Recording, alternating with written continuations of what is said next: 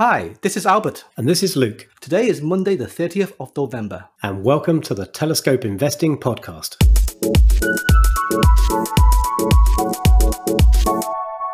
Last week, we took a look at Chris Mayer's book, 100 Baggers, a collection of his research on the companies that have delivered 100 times returns over the last 50 years. And we invited listeners to email us with their suggestions for the next 100 bagger opportunity. And we received a number of really great investment ideas. Yeah, we really did. But one of the ideas really stood out for us. And it's a Norwegian company called Kahoot that operates a platform for educational games. We'd like to thank one of our listeners, Jens from Denmark.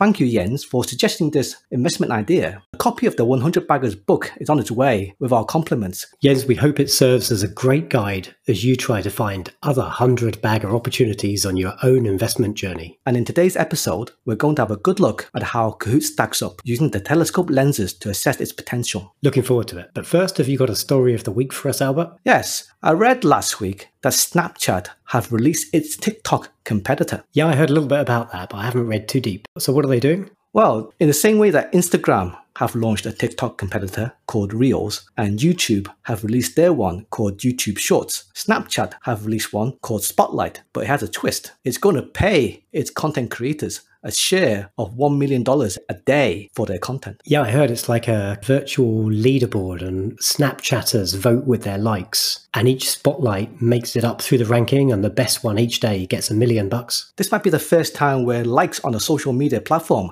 are actually worth something. Yeah, it's like a big global virtual version of American Idol. Yeah, and they're saying that it doesn't really matter how many followers you have, each person's video will be treated the same. So I guess this is an interesting business model where the platform is starting to pay for its users to try and generate viral content. Do you think it's going to increase Snapchat's penetration? I'm not sure, Luke, but I think this is more evidence that the users on a social media network are the product, are not the customer. Generally, customers pay for a service and not the other way around. Yeah, good point. I don't use Snapchat, do you? No, Luke, I don't use Snapchat, but I don't think we're in the right demographic. I think each social media platform had its own specific group of users. And I heard recently on the ARC Invest podcast that Facebook is a monster if you want to sell stuff to people who are between 55 and 90 years of age. Oh man, that's uh, that's not good for me because I think I use Facebook as one of my main social networks. I'm not in that demographic yet. Well, you're not far off, Luke. If it counts for anything, I'm also a TikTok user, so that makes me 15 to 25, according to the research. Yes, and this is also where Snapchat sits. Its main users are between the ages of 15 and 25. Well, maybe we both need to embrace the Snapchat model at least for the next month so we can earn that million bucks and perhaps plow it into a new investment in Kahoot. Absolutely. They are only running to competition until the end of the year. I'll book my plane ticket to Hong Kong now and we'll make some viral videos. Yeah, let's see how much we can make on this Snapchat platform. Well, let's get into Kahoot. I want to know what I'm going to get for my million dollar investment. So, Kahoot is a company based in Oslo in Norway. It was founded in 2012 as a joint project with the Norwegian University of Science and Technology. They're listed on the lower exchange in Oslo. It's a bit like the AIM market in the UK. It's a smaller market for lower market cap companies and younger companies that are coming to market, but they're expecting to list on the main market in Oslo early next year. They actually IPO'd fairly recently. They IPO'd last year in October with a market valuation of around 5.6 billion Norwegian kroner. And they've grown today to just over 3 billion US dollar valuation. So that's kind of a 5 or 6x multiple over what, 18 months? And we started this conversation because we wanted to look for stocks that have the potential to 100x. And 100x from here would give it a market cap of around 336 billion US dollars, which is optimistic, but not unrealistic. Yeah, I think it's very optimistic for an education platform, but you're right, it's not an impossible valuation. Who knows where the company will get to? And they say their vision is to be the leading learning platform in the world. And their mission statement is to make learning awesome. That's a pretty cool mission statement. That's pretty inspiring. I like the idea. Yes, I really like their mission statement. So let's get into what they actually do. So I think they've got three core markets they aim at. The first one is education, and they've got a Kahoot EDU product that they sell into schools and universities. They've also got a work product called Kahoot 360 for corporates.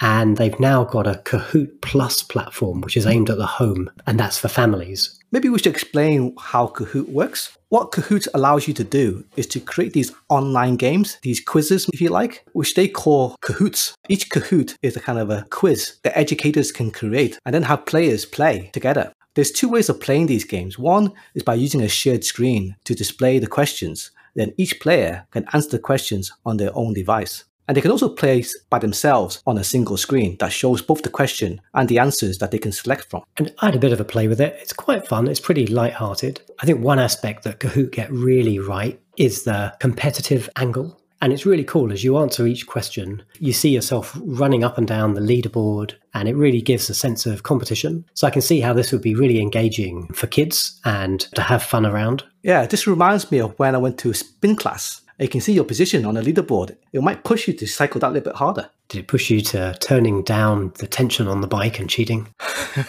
I wasn't anywhere near the top, so I didn't have to worry about that. there are some crazy people at spin class.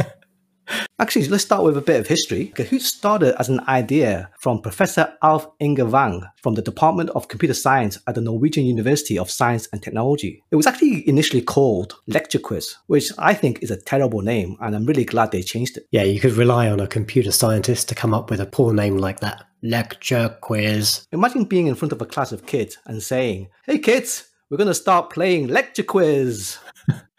and then we are going to go for food eat afterwards.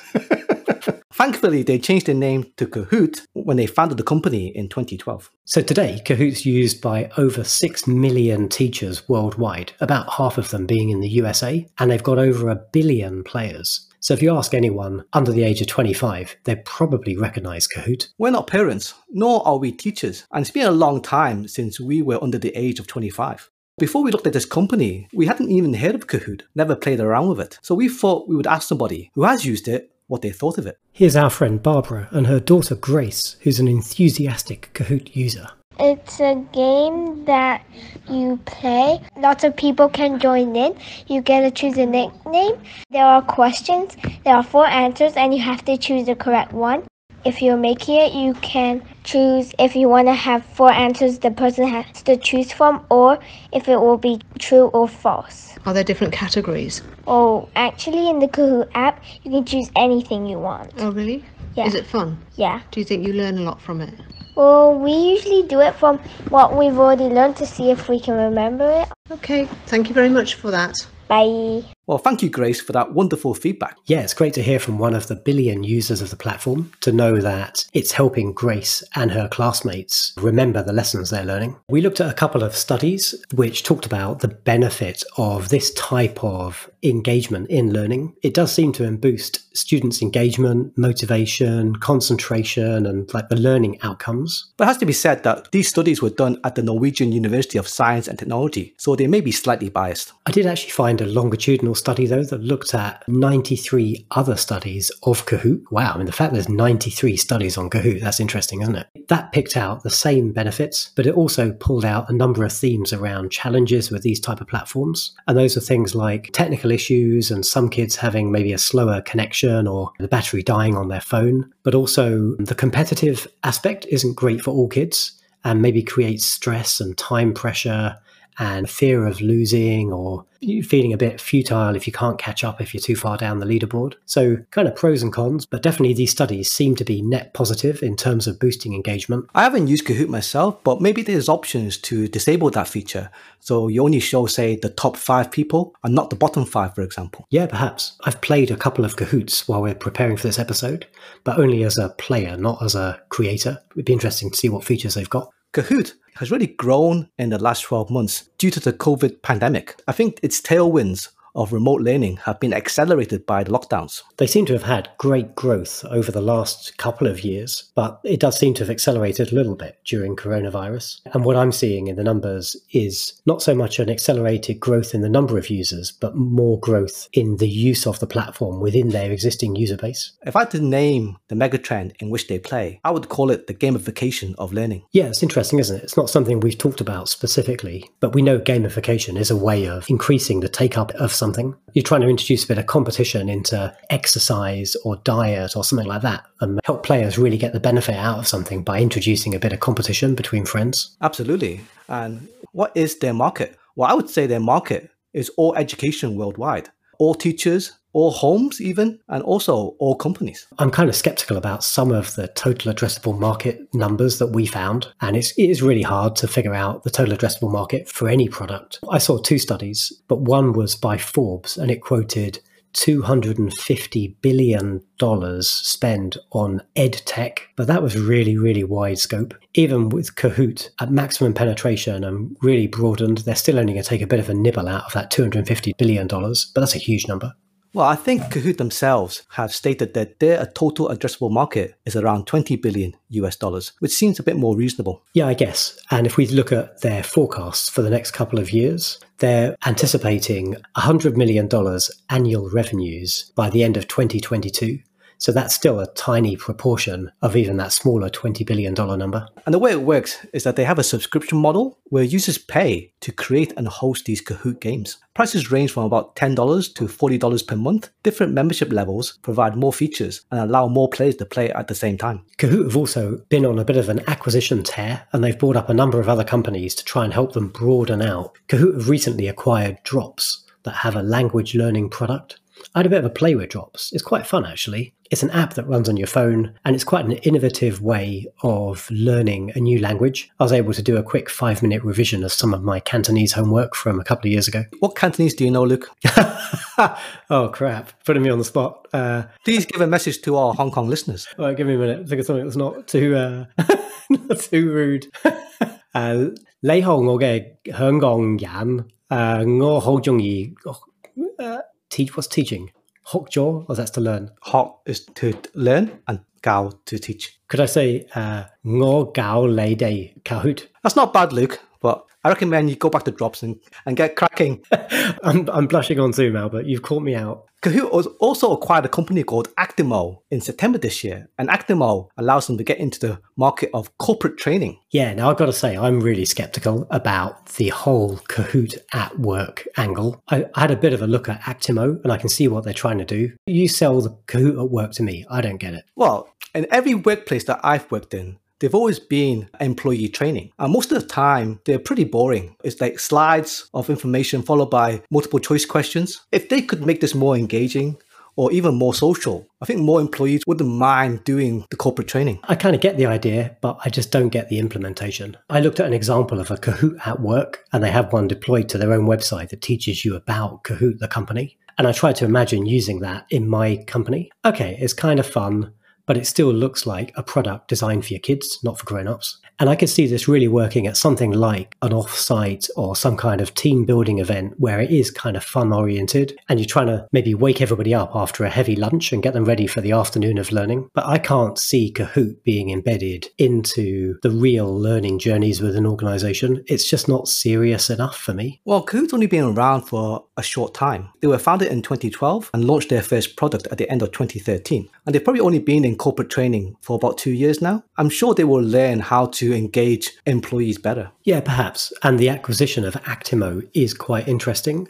It seems like an example of how Actimo is used is to help HR manage the onboarding journey for a new joiner, maybe get them to sit their various e learnings and get engaged with the company in a bit of a faster, more streamlined manner. Okay, well, let's look at their customers. Kahoot was actually free to use for the first five years of its life, and this allowed them to build a huge user base. And Kahoot themselves say they are used by 87% of the top 500 universities in the world and 97% of the Fortune 500 companies. In a big global organization like the bank I work for, if one team happened to be using Kahoot, maybe for a little offsite, Kahoot would be gleefully adding that company to their roster. I don't buy that that 97% represents embedded usage across those organizations. Well, Kahoot are claiming that revenue from large corporations is growing. Their DUBNA, their dollar-based net retention rate, is very high. Overall, it's between 90 and 100%. And they're saying for large corporations, it's even higher. Yeah, DUBNA is a really good metric to tell you how much value existing users are getting out of the product and whether they're continuing to spend that money or even increase their spend.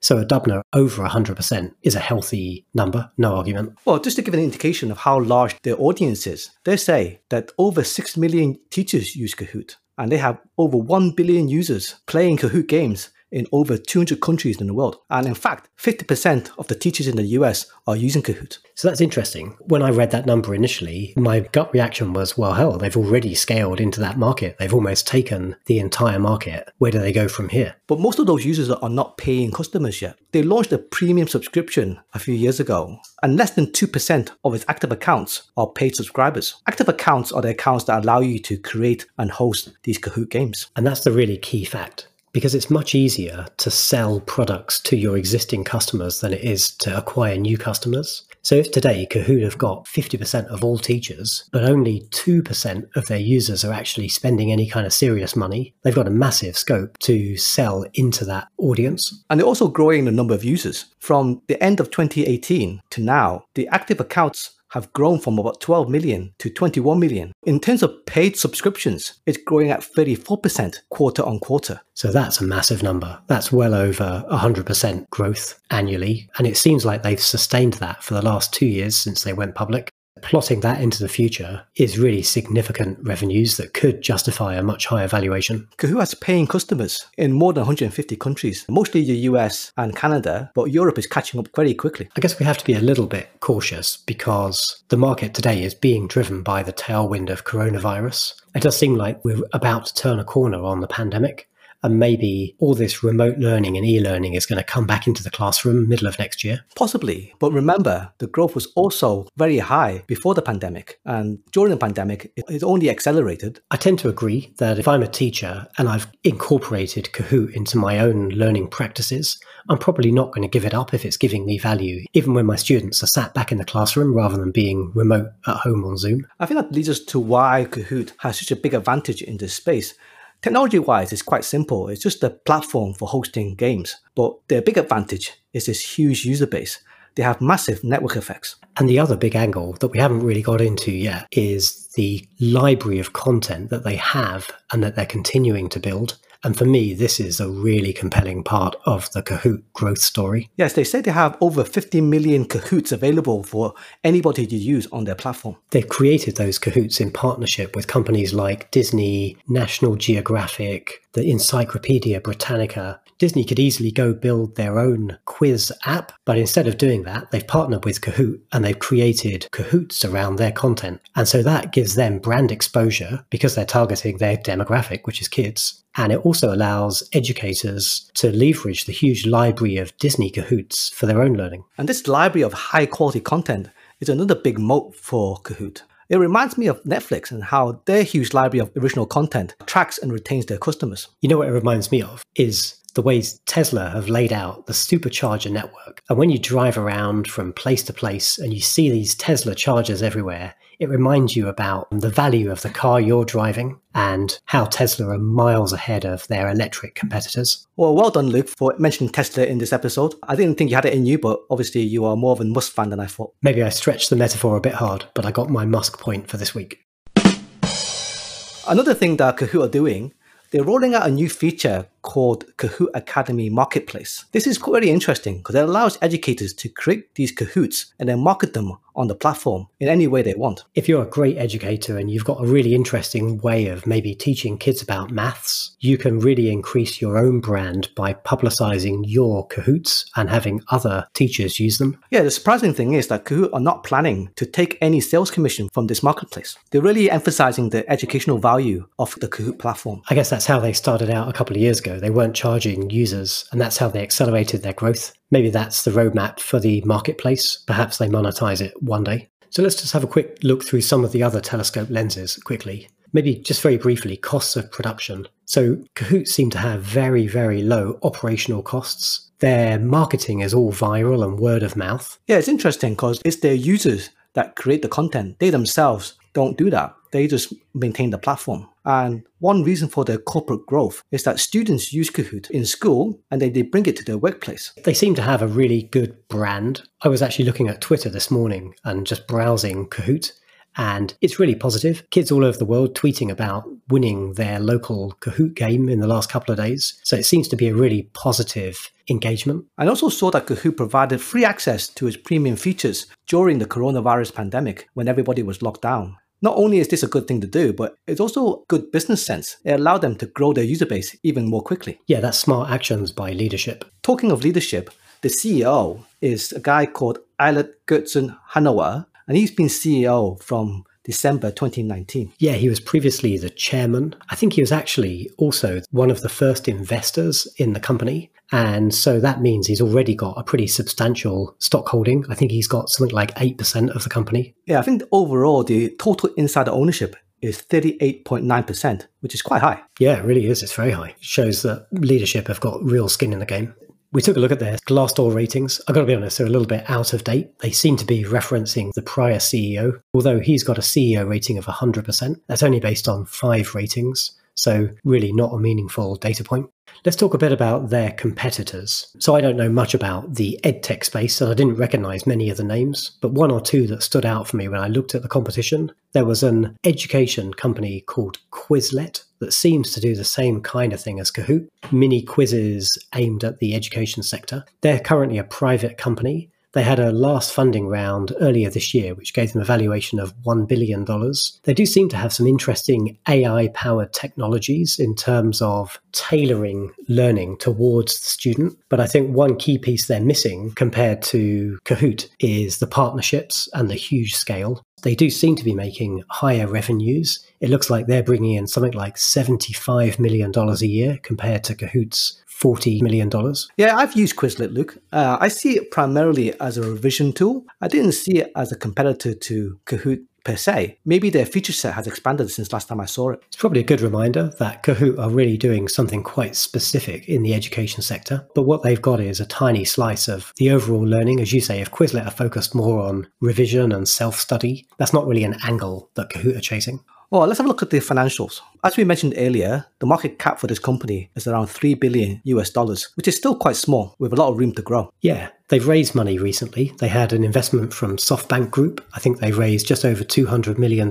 And the idea of that was to help them continue to grow and to drive some of these targeted acquisitions. SoftBank, that sounds familiar. Aren't they the investors that invested in WeWork? They lost their shirt on WeWork but they've still got an almost bottomless fund of seed capital to help smaller companies grow. And I guess you can't hit home runs every single time. Well, hopefully, Kahoot will be one of their home runs. Kahoot's business is growing very nicely, and I think they achieved positive cash flow for the first time in Q3 this year. Yeah, that's quite an important inflection point for the company. So they're not truly profitable yet, but now they've got positive cash flow. So it means they're starting to generate money that they can spend themselves to grow the business. Yeah, and because of the paid subscriptions and the increasing number of premium subscribers, revenues have grown very quickly from $1.7 million in late 2018 to $11.6 million in the last quarter, representing a quarter on quarter growth rate of 31%. I noticed that Kahoot are guiding for full year revenues this year of $40 million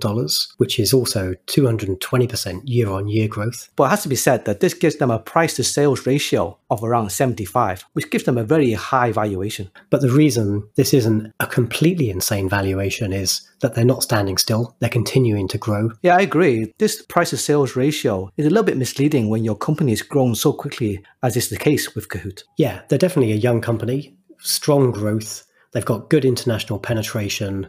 They're pushing their optionality, trying to get into the business sector. They've made some smart acquisitions. They're cash flow positive. I think this is really interesting, but you do have to be a bit cautious about that valuation, perhaps. And I think investors can expect huge volatility, as any sign of decreasing growth is likely to send the valuation south. Definitely. And I think we can almost certainly expect that as we start to conquer coronavirus middle of next year. And while I don't expect Kahoot to shrink, I imagine the growth rates will slow down. So as we wrap up, we think that 100x growth for this company is optimistic, but not entirely unrealistic. If they can become, say, the Facebook for education, that valuation is more than reasonable. Yeah, they've got the possibility of being a hundred bagger. They'd have to continue this journey for decades and really expand their penetration. But the fact that they've got nearly half of all the teachers in the main markets they operate in is a really good sign, and particularly that those teachers are maintaining or increasing their spend on the platform year after year. So we spent the last few days looking into the company quite deeply. And I feel I know quite a lot about the company now. But let me ask you directly, Luke, what are your investment plans for Kahoot? Yeah, good one. That is the key takeaway, isn't it? Are we actually going to invest in it ourselves? So I'm going to say thank you, Jens, for bringing this to our attention. I wouldn't have known about Kahoot otherwise. I'm really interested, actually. I like the company, I like their products, and I think this is definitely not a no for me. I think this is a distinct possibly yes. I think I'm going to refine my investment decision by trying to create a couple of Kahoots maybe I can host a pub quiz for you guys in Hong Kong and we'll do that virtually and we'll see how much fun it is. And if I can leverage some of the Disney and National Geographic content and create a really interesting Kahoot myself with low effort at low cost, that's probably going to push me into an investment decision. I agree, Luke. I really like this company. I hadn't heard of Kahoot before. So again, thank you, Jens, for bringing this to our attention. I think I will put this on my watch list and to keep track of its valuation. I think at this price, it's a little overpriced for me, but if there's any weakness in the price, I might just jump in with a small allocation. Yeah, with any of these highly volatile smaller companies, you probably don't want to go wild and chuck your entire investment at it, but something like a small 1% position to start with could be a really good way of getting an entry point for a company like Kahoot.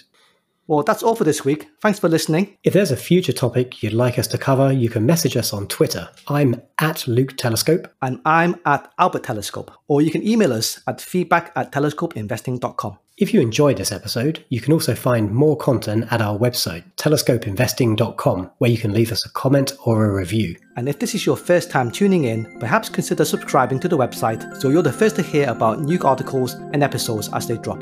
Thanks, Albert. Thanks, Luke.